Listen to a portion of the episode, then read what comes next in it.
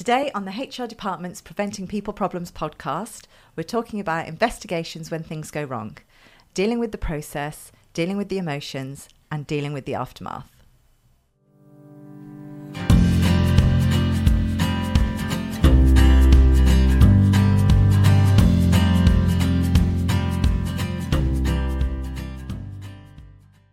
Hello, everyone, and welcome to the HR Department's Preventing People Problems podcast. I'm Tracey Hudson, and I have with me today two amazing HR professionals, Sarah Bradley and Michaela Gartside. Hello, ladies. Hi, Hello. Tracey. Hi, Tracey. So, what we want to talk about today is when it goes wrong with a director or a senior manager, when mm-hmm. something goes wrong. So, they might have had a grievance against them, they might have, I don't know, some misconduct, I don't know, something dodgy at the Christmas party, or I don't know, a bit of embezzlement, whatever the topic is. Um, so, something's gone wrong with a senior person in the business. As a business owner, how do you deal with that, especially if a grievance is against you as the business owner? So let's talk about that. Okay. So, um, Michaela, let's start off with you know, business owners just found out that something's happened. The response is always, Emotional, there you go. definitely. So naturally, we're all human beings, and so therefore, our first reaction is emotion. Yeah. Can't predict what that emotion will be. For some people, it's shock. For some people, it's anger, distress. It, it can be a multitude of emotions. And I think the thing to be is not afraid of the fact you've had an emotional reaction. Yeah. What's really important is what to do with that emotional reaction. And as difficult as it is, you've got to take a deep breath, accept you're having an emotional reaction, but almost do nothing initially. Let that reaction hit you and happen before you jump straight in. Mistakes happen when you allow your emotional reaction to determine your actions. Yeah. But that is so tough in the moment. Uh, it- absolutely.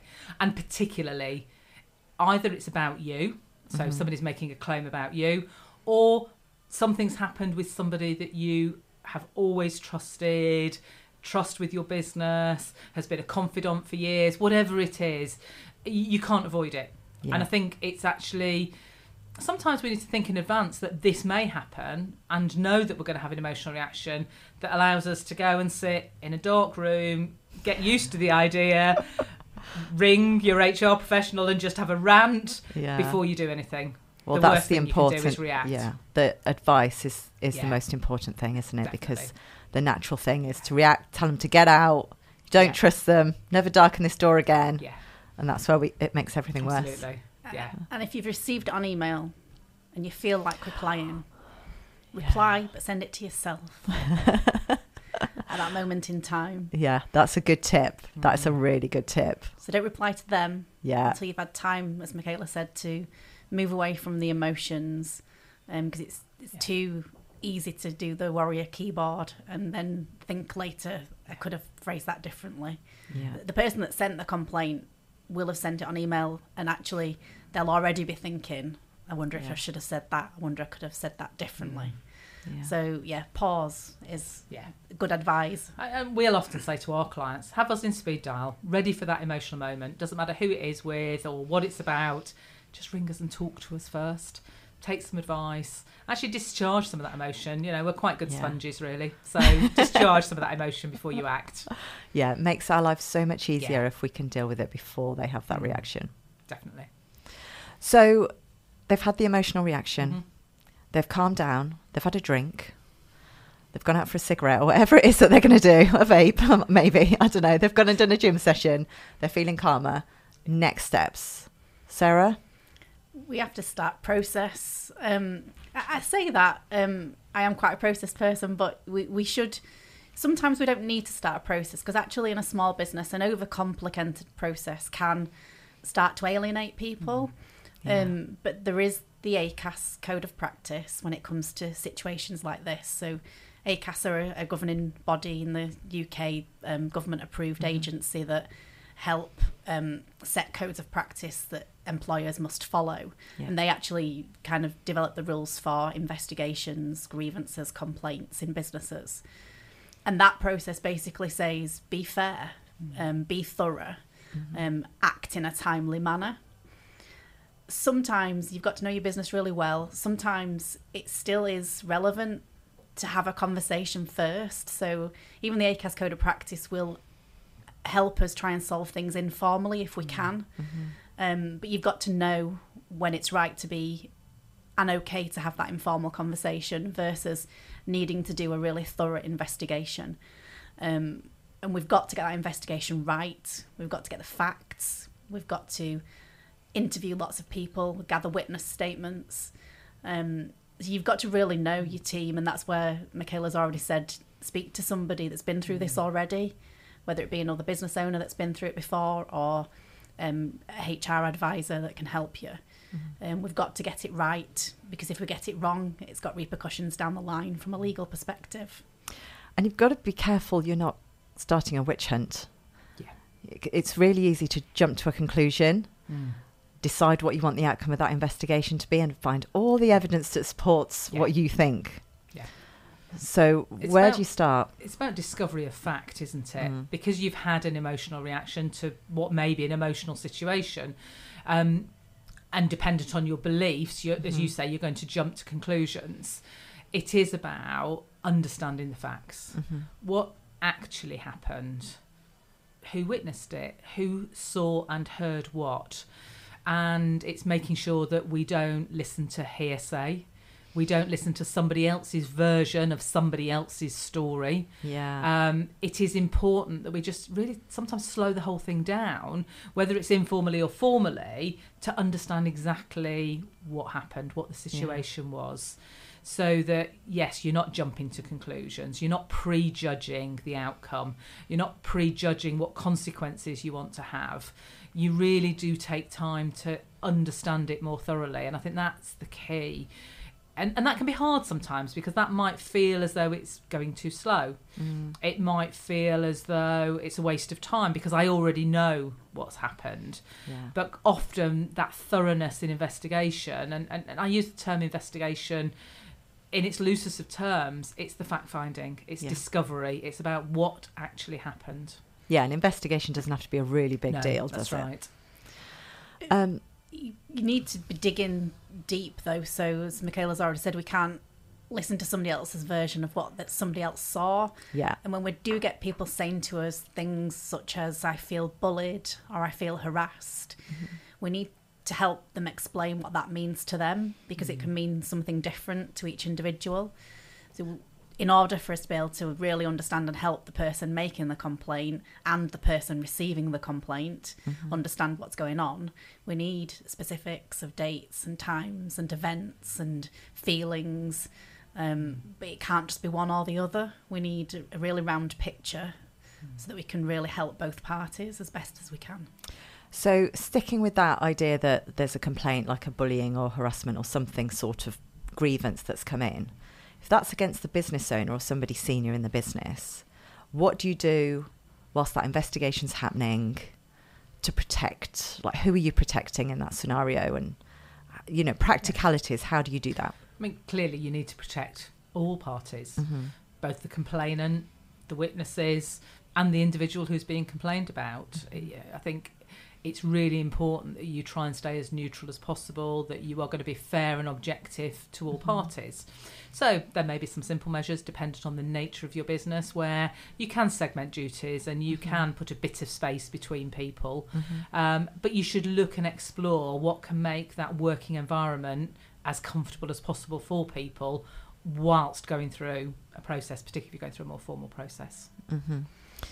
Mm-hmm. I think if you can, it's assigning somebody to take care of the well-being as well as the investigation. It can't be the same person. Um, and we've got challenges here when it comes to small organisations. Um, so the business owner or the senior manager might be the main person that everybody would normally report to. So we need to think about how we can help give them somewhere to talk outside of the complaint process, the grievance process. Um, maybe get an external independent investigator to help. Um, and it's really easy to set up counselling helplines. They're called employee assistant programs. Um, it's really easy to give employees access to that. Um, you can join schemes at a really relatively cheap price per year. So it's about not just dealing with the complaint, but thinking about the well-being of the people that are involved and the people that are being asked to be witnesses Mm. as well. In a small business, just thinking about support for the employees, some employees might be members of unions. Mhm. Small business owners, their first reaction is, we don't recognise a union. So, can we just talk about that a little bit, just so that business owners are clear about what that means if an employee is a member of a union? Yeah. So clearly, you can be a business that doesn't recognise a union. Yeah. It doesn't mean your staff are not members. Yeah. and therefore you need to acknowledge that they may have the support of a union and certainly if we're into certain statutory type meetings where there's the right to be accompanied then if they are in a union they can bring their union representatives Yeah. that's not about union recognition the two things are obviously quite different and I think there are times where we should embrace and encourage the individual to bring their union representative because in some instances it might help with that support piece.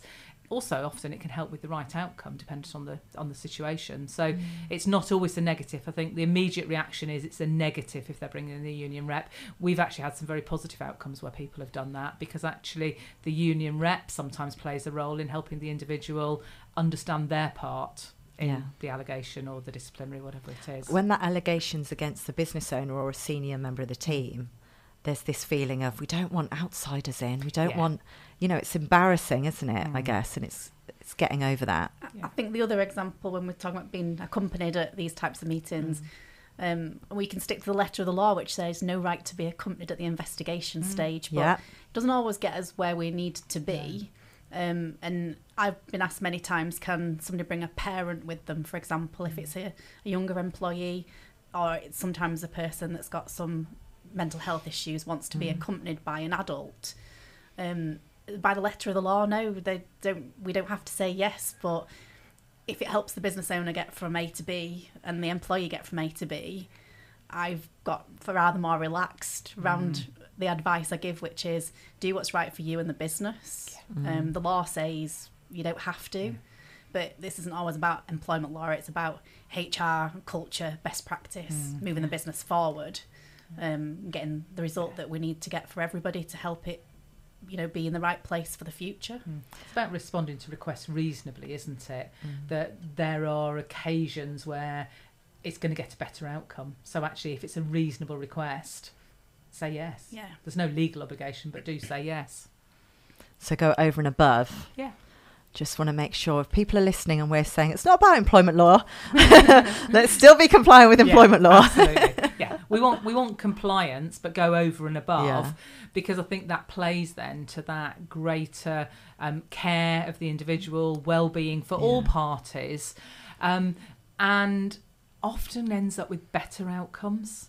If you, you know, particularly if you take the example of a young person, the engagement of the parent will often result in a better outcome because there's somebody else who may be able to help steer them and their behaviours. Yeah, yeah, I can see that. So, what about suspending Mm-hmm. people? Would you know when do you do that? When do you not do that? Who do you suspend?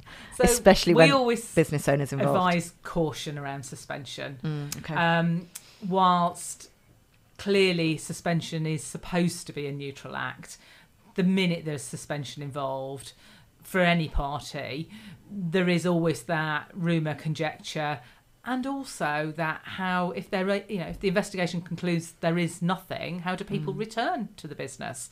So we will always um, advise caution on suspension. Suspension being a last resort, having explored all other options and all other opportunities but sometimes it has to be. And of course, then you have to look at the situation and consider maybe suspension of both parties in the interests of fairness. yeah. There's so many alternatives to suspension these days, though, such as working at home whilst we carry out the investigations. Um, th- there are tribunal cases that have found that their belief is that the employer had made a foregone con- conclusion. Conclusion. um, that they'd already decided what the action would be, and that was the act of suspending. So we do need to act with caution Yeah. when we're thinking about this. Yeah. Um, we can keep people in separate departments, separate teams if it's a reasonable size business. We have the option of home working. Um, so we shouldn't act quick to suspend. Mm. Um, we need to think about it very carefully. And I guess the other challenge that small businesses have, I'm, I'm thinking about, you know, micro businesses Yeah. now, where you've got to have somebody doing the investigation. And then if there's a disciplinary, how, who does that? And then if this has all come out of a grievance, who does the grievance hearing? Mm. Not everyone can do it, or can they? Michaela? Yeah, I mean, obviously, you're going to look and say, how can you segment roles as much as possible? Um, you might engage external professional support in aspects of the process if appropriate. Um, but again, you've got to look at the resources you've got, the reasonableness. Um, mm-hmm. It's not always possible to segment absolutely everything. Larger mm-hmm. organisations, yes, but micro organisations, no. Yeah. I always say if it's really hard to segment, let's probably do the investigation disciplinary with one person, leaving in a clear appeal mm. officer if we Yeah. need to do that stage. But equally, you could do a sep- yeah, yeah, it's it's the same person for investigation disciplinary with somebody for for the appeal if if possible.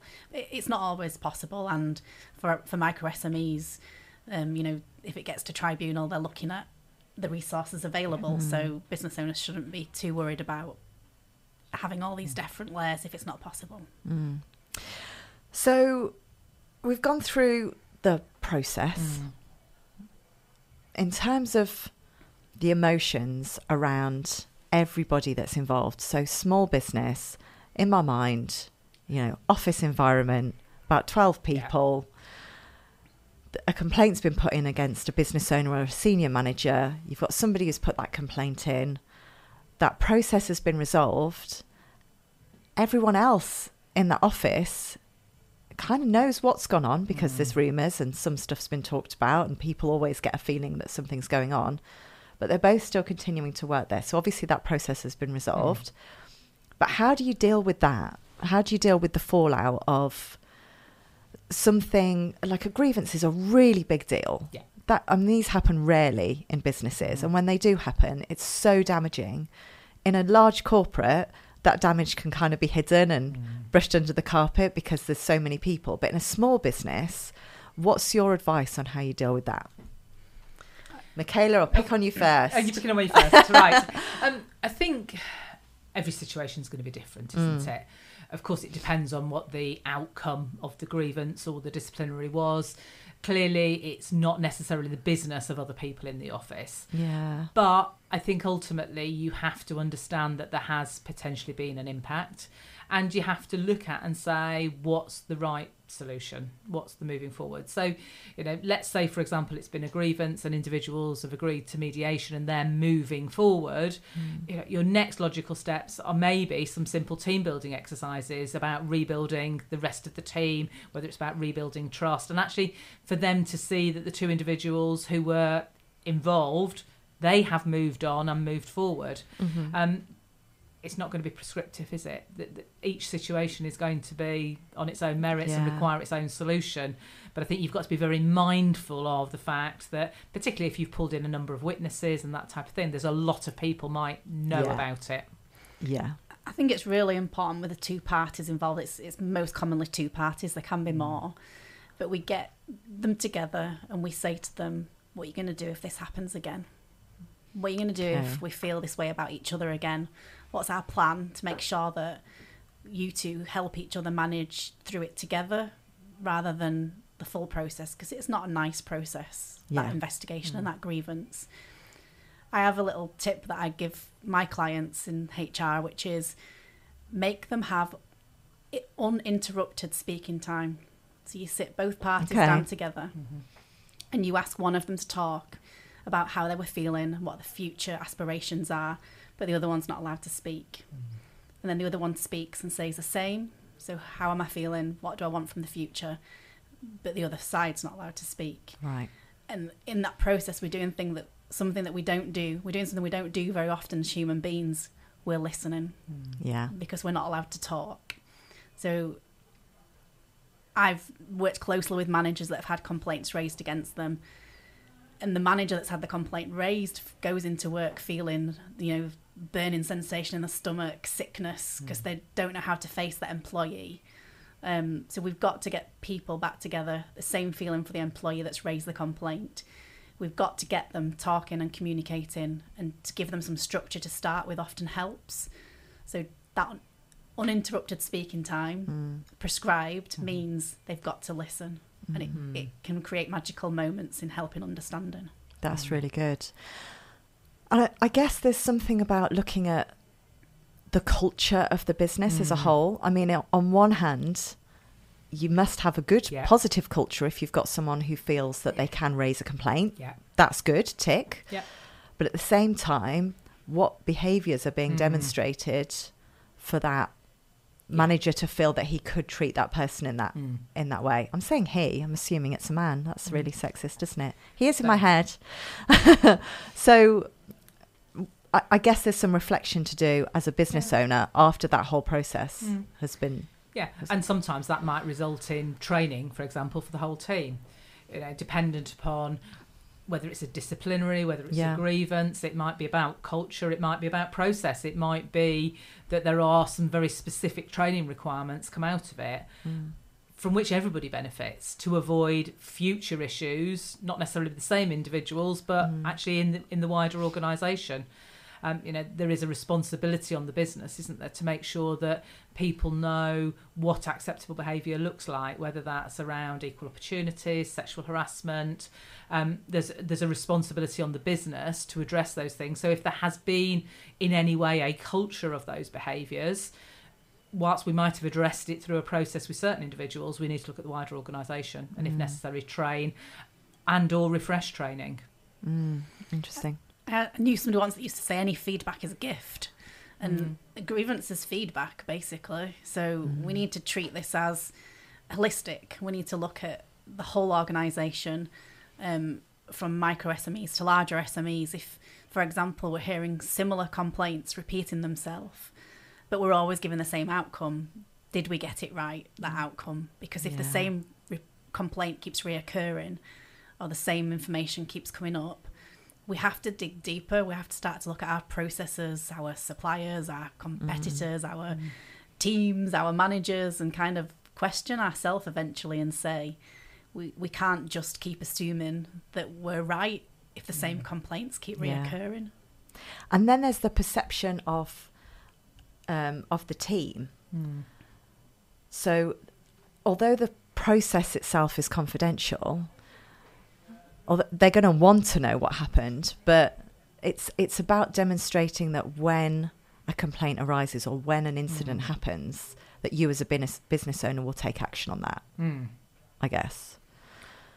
I, I think it's also about closing things, isn't it? So Mhm. even though they might not know the detail of what closure looks like, it is Yeah. about being clear with the team Yeah. that it is now closed Yeah. and that we need to move on. Stop now, there may talking be about some it. actions Yeah. That come out of it, and therefore people have a greater sense of it.